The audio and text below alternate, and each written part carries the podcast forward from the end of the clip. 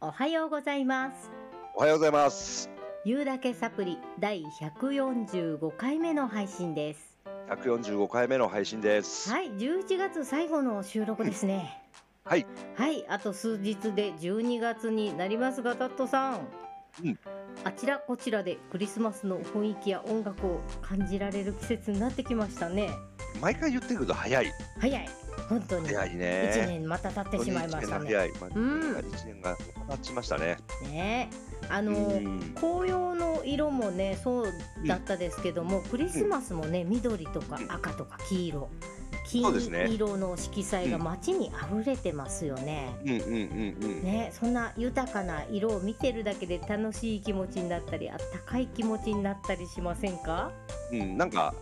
あのーこ子供の頃のことを思い出す僕はいつもクリスマスになると、楽しい思い出が蘇って、まあまあいろいろいろですねあとやっぱりや 山下達郎がこう頭の中で流れて牧瀬里穂えーそういえば出てたなみたいな懐かしい、ね、とか思い出しますねねいろいろとあの色彩心理学っていうのがあるんですけど、ほうほはい、それによりますとね、うん色にはあの生理的、心理的なパワーがあるって言われててね、うへえそうなんですよあのこの色を見るとこういう感じ気持ちになるとか、この色を見るとうんうんうん落ち着くとかあるでしょそういううの。んううんんうんうんでそういう色を使ってのね心と体のバランスを整えるカラーセラピーっていうね心理療法もあるんですけど、はいはいうんまあねあの何かと気ぜわしい季節ですけどもねうん皆様の自分の心が落ち着いたりハッピーになれる色を何か見つけてね、うんそれを持ったりだとか身につけたりだとか目に見えるところに好きな色のアイテムを飾ったりとかしてね、うんうん色に意識を向けてそれを取り入れて楽しんでみるっていうのも一つの心の余裕の作り方かもしれないですね。そうですね。はい、ゆうだけサプリ第145回目。今回も心がいい色になる楽しいトークをお届けいたします。よろしくお願いします。よろしくお願いします。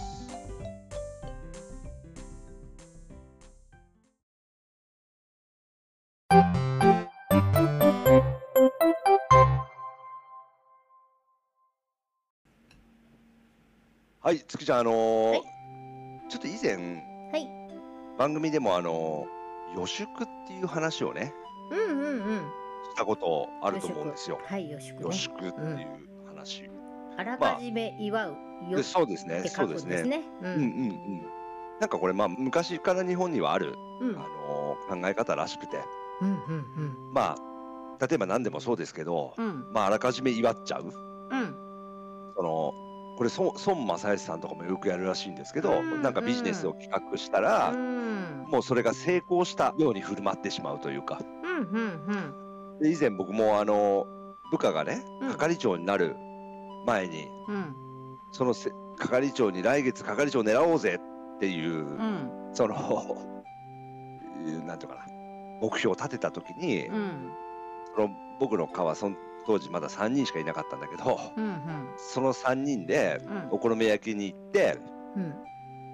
「お係長おめでとうございます」みたいなうん「あのどうどうなの係長になって」みたいな。うんなんかそんなようなことをやってそしたら本当に係長になったというねうんうんあのようなこともあってうんあのこの予祝っていうのを意外と僕は信じているというかうんうんだから僕はあのこの入ってるねうん勉強してるそのか会、まあ、月ちゃんもやってる会で、うん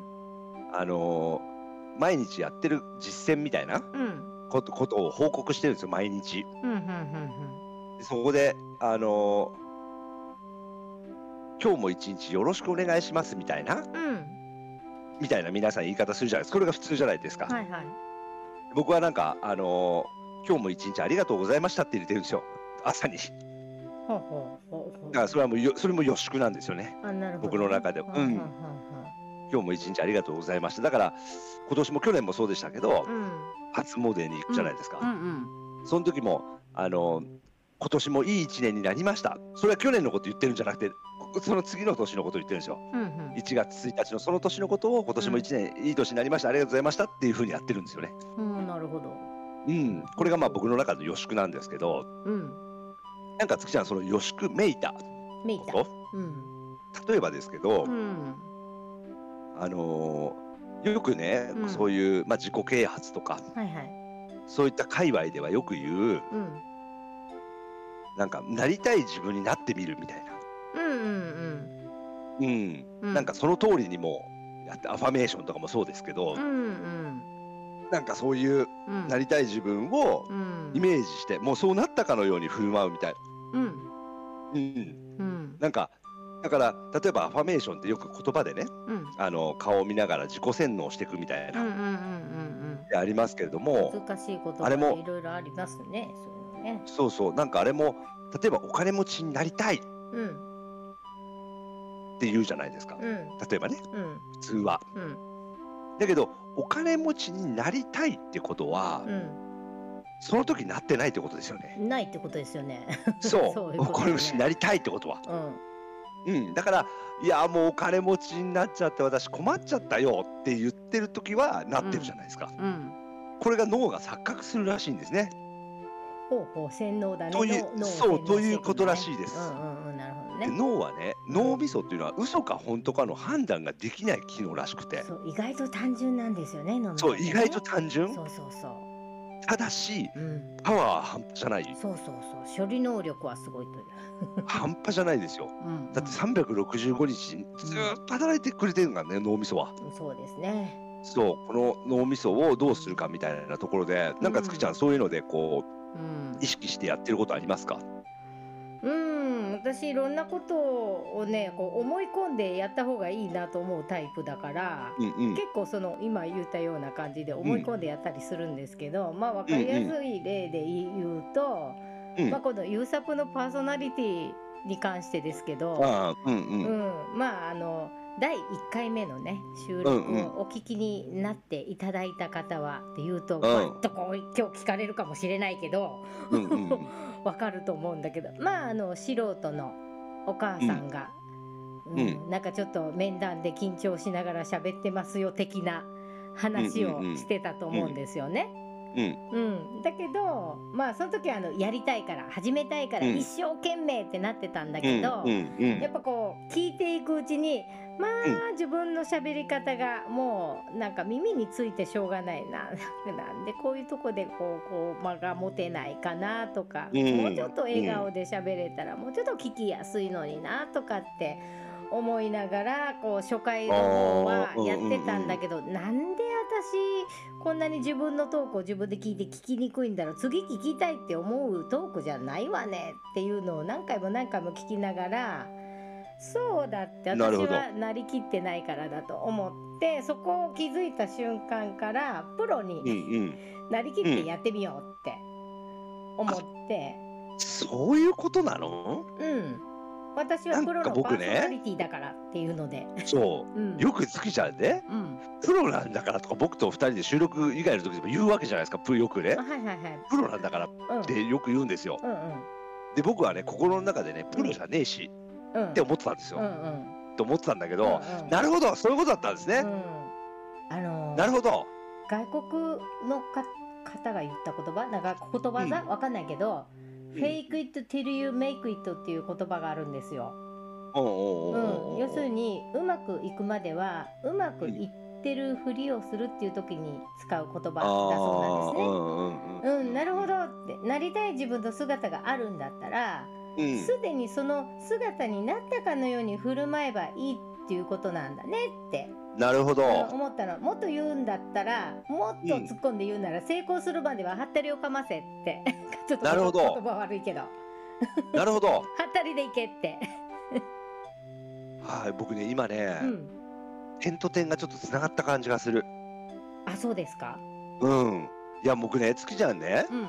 そのいや本当に出てくるんですよプロなんだからって言葉がうんでねうん僕はもう当然初めこの番組を作った時からやってるから、うん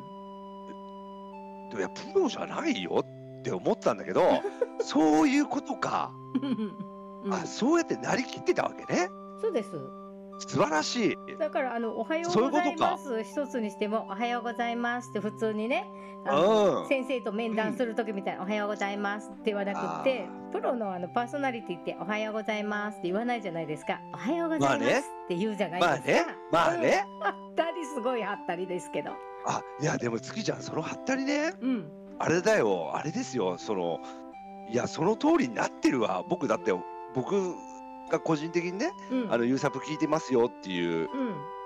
人からねうんあのよく言われるのは、うんあの月ちゃんって方は本当のあのプロのパーソナリティの方でしょってでもプロの方が聞いたら面白い感じですよねいや多分ね やってる時なりきってやってる時って別に上手くなったって思ってるわけでもないんですけど、うんうんいや素うんまあそれ思い込みですよね思い込んでるから晴らしいだからそうやってるうちに最初の頃と声のトーンとか話し方があ違ってきたなとか、心からなんか楽しいと思って話してるのをとても感じてきたっていうかなんか演劇でもそうじゃないですか、その人の役になりきって演じてると楽しくなってくるじゃないですかうんうんうんうんううそんな感覚ああ素晴らしいねうん素晴らしいでそねれなんをやかってるうちにやってる間にそのスキルをあの養上げてっいてくいというくねっていうかあでうーんあのまあ今こんな状態がついてきたよっていうなるほどいうなんか 大した努力はしてません 何かを勉強したとか話し方を勉強したとかないです